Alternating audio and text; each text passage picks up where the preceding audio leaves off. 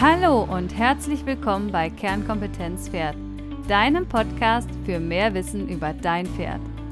Mein Name ist Dr. Veronika Klein und ich bin Pferdetierärztin. Häufig werden die Themen rund ums Pferd eher unsachlich, emotional und sehr dogmatisch diskutiert. Ziel dieses Podcasts ist es, Pferdewissen kompakt, fundiert und leicht verständlich zu vermitteln, damit du dieses Wissen sofort umsetzen kannst und wir zusammen so die Pferde nachhaltig gesund erhalten. Denn durch meinen Beruf sehe ich jeden Tag Pferde, die leider aufgrund von Unwissen und Fehlinformationen erkranken oder sogar leiden. Das hat mich motiviert, diesen Podcast ins Leben zu rufen. Ganz nach dem Motto, werde besser als gestern. Und in diesem Fall für dein Pferd.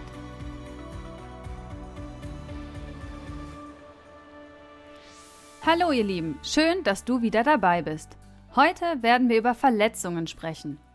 In der Praxis begegnet es mir immer wieder, dass bei großen Fleischwunden, die zugegebenermaßen beeindruckend aussehen, panisch reagiert wird. Und bei kleinen, unscheinbaren Verletzungen, die allerdings gelenksnah sind, erstmal ein, zwei Tage abgewartet wird. Das kann gefährlich sein. Klären wir heute zusammen, wann es wichtig ist, schnellstmöglich den Tierarzt anzurufen und wie eine Wunde entsprechend versorgt werden sollte. Legen wir los. Verletzungen unterteilen wir grob in Fleischwunden, gelenknahen Verletzungen und Verletzungen mit starken Blutungen. Beginnen wir mit den Fleischwunden. Das Pferd springt unkontrolliert zur Seite und fehlt sich am Weidetor oder sonstigen hervorragenden Gegenständen. Dabei reißt die Haut, das Gewebe wird gequetscht und die darunterliegende Muskulatur zerreißt. Ein wirklich unschönes Bild. Passieren tut, was, tut sowas allerdings sehr schnell. Eine Trittverletzung auf der Weide, eine Hängerverletzung oder der Sprung in den Spiegel beim Laufen lassen. Ja, das Erste, was man draußen lernt, ist, es gibt nichts, was es nicht gibt. Werde ich zu so einer Verletzung gerufen, herrscht meistens Verzweiflung und Angst. Aber in der Regel ist es nur das Weichteil, was betroffen ist, und gerade an der Gruppe oder der Brust liegen Gott sei Dank in Anführungsstrichen nur Muskulatur und keine wirklich wichtigen Strukturen wie Gelenke, Bänder, Sehnen oder ähnliches. Hier ist eine gründliche Wundreinigung notwendig und die Pferde werden in akribischer Arbeit wieder zusammengeflickt. Die Nähte in der Tiefe resorbieren nach einiger Zeit ähm, ohne Hilfe vom Tierarzt. Die sind dann selbst auflösend. Die Hautnaht wird in der Regel nach 10 bis 14 Tagen gezogen. Wenn du eine Hautverletzung an deinem Pferd siehst, mache sie bitte unbedingt sauber, bevor du sie desinfizierst. Unser Professor hat immer gesagt, Dreck kann man nicht desinfizieren. Also erst Wundreinigung und dann erst die Wunddesinfektion. In den ersten Tagen gerne mit Jod.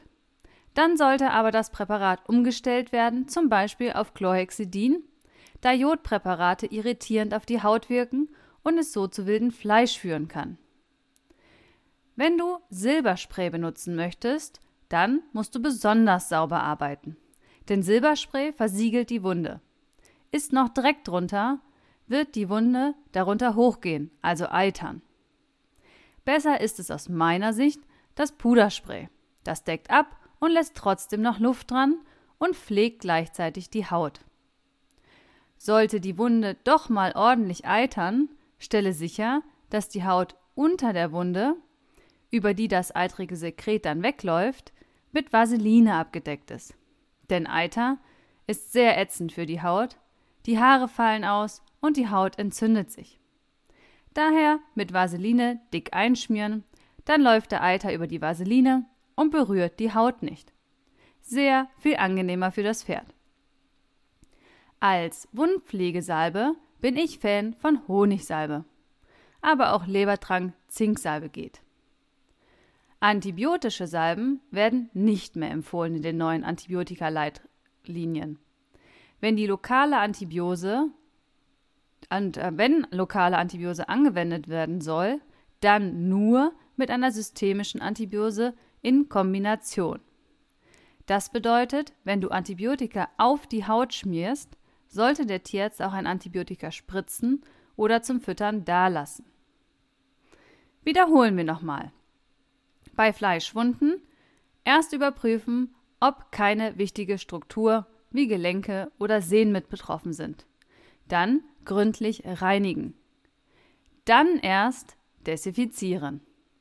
Und nur die ersten drei Tage mit Jod, dann umstellen auf Chlorhexidin, wenn dann eine Infektion oder äh, eine Desinfektion, wenn dann eine Desinfektion noch überhaupt weiter vonnöten ist.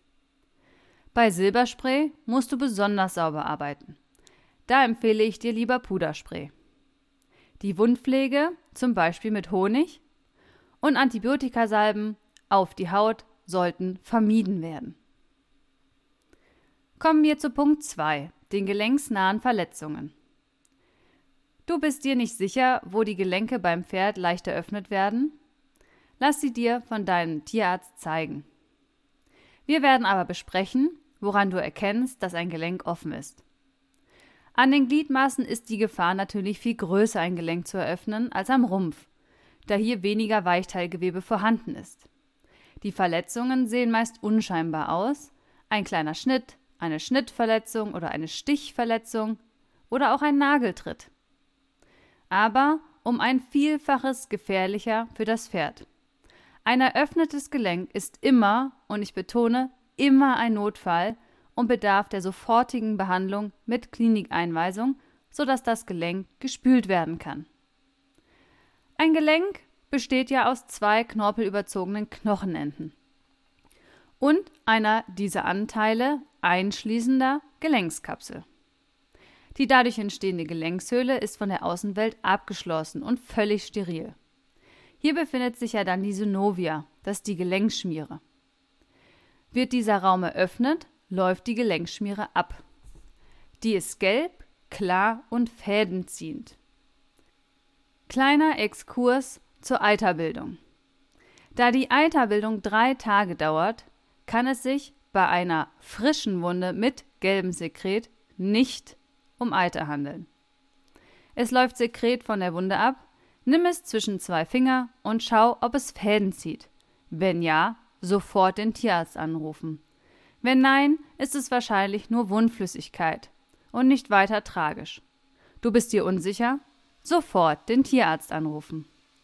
Die Gelenkseröffnung ist eine der wenigen echten Notfälle und muss immer ernst genommen werden. Dringen Bakterien in das Gelenk ein und kommt es zu einer eitrigen Gelenksentzündung, greift der Eiter das Gelenk massiv an. Die Pferde stehen auf drei Beine, haben Fieber und sind sehr schlecht zurecht. Leider müssen sie in der Regel eingeschläfert werden. Hast du den Verdacht? Dann belasse die Wunde, wie es ist. Durch Reiben und Waschen könntest du noch mehr Dreck ins Gelenk bringen. Daher ist das nicht empfohlen. Stichverletzungen im Kronrandbereich können das Hufgelenk eröffnen. Ein Nageltritt ebenfalls, halt nur von unten.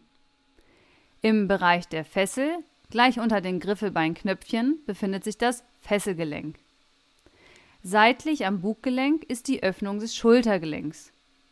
Und auch stark gefährdet ist das Sprunggelenk. Hier ist die Haut die einzige Schutzschicht. Fast direkt darunter liegend liegt die Gelenkskapsel. Das Pferd wird dann mit Antibiotika versorgt, wenn möglich ein Verband angelegt und in die Klinik überwiesen. Dort kann das Gelenk von einer anderen Seite oder einer anderen Stelle dann punktiert werden. Dort wird Flüssigkeit reingespritzt und wenn es über die Wunde dann abläuft, ist das Gelenk definitiv eröffnet. Geht das nicht, kann ein Röntgenbild in einigen Fällen helfen, da dort Lufteinschlüsse gesehen werden können, die da ja nicht hingehören. Oft muss das Pferd in Vollnarkose gelegt werden, um das Gelenk zu spülen mit viel Flüssigkeit und Antibiotika. Zur Nachsorge bleibt es dann auch noch einige Tage in der Klinik. Wir fassen auch hier nochmal zusammen. Kleine, unscheinbare, gelenknahe Verletzungen müssen immer ernst genommen werden.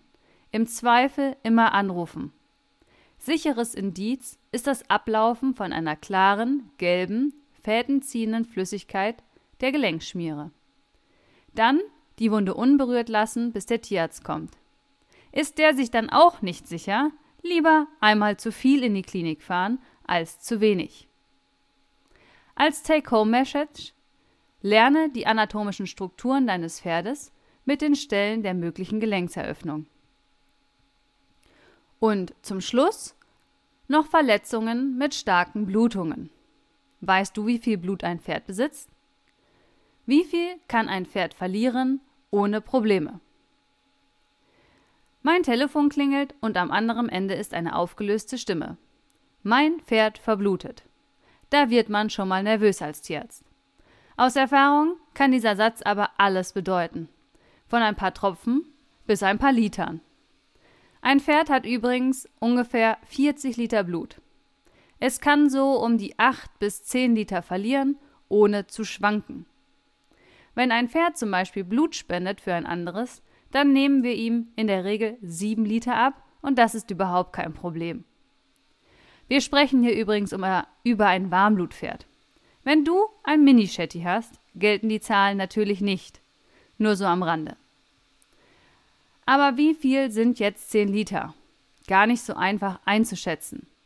Also empfehle ich immer, nimm eine Maßeinheit aus der Küche. Hat dein Pferd ein Schnapsglas, eine Kaffeetasse, ein Maß Bier oder einen Putzeimer voll Blut verloren? Dann weiß der Tierarzt, ob er seinen Führerschein riskieren sollte oder doch mit Einhalten der Geschwindigkeitsbegrenzungen zu dir fährt.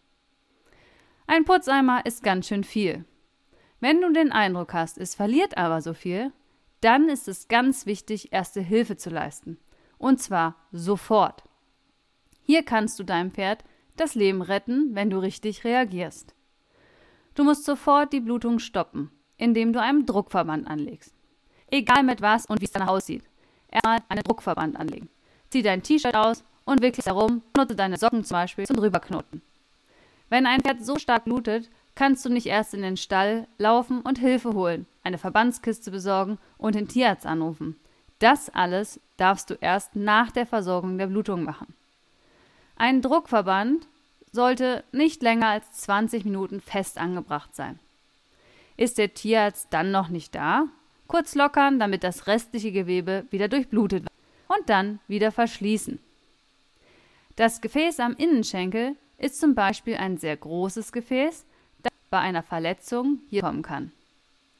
Kannst du nichts drumrum wickeln, wie beim Innenschenkel, halte das Gefäß mit der Hand zu. Ich weiß, nicht gerade einladend, aber lebendrettend. Läuft übrigens eine sickernde Blutung ab, handelt es sich um eine Vene. Schießt das Blut pulsierend raus, ist es eine Arterie.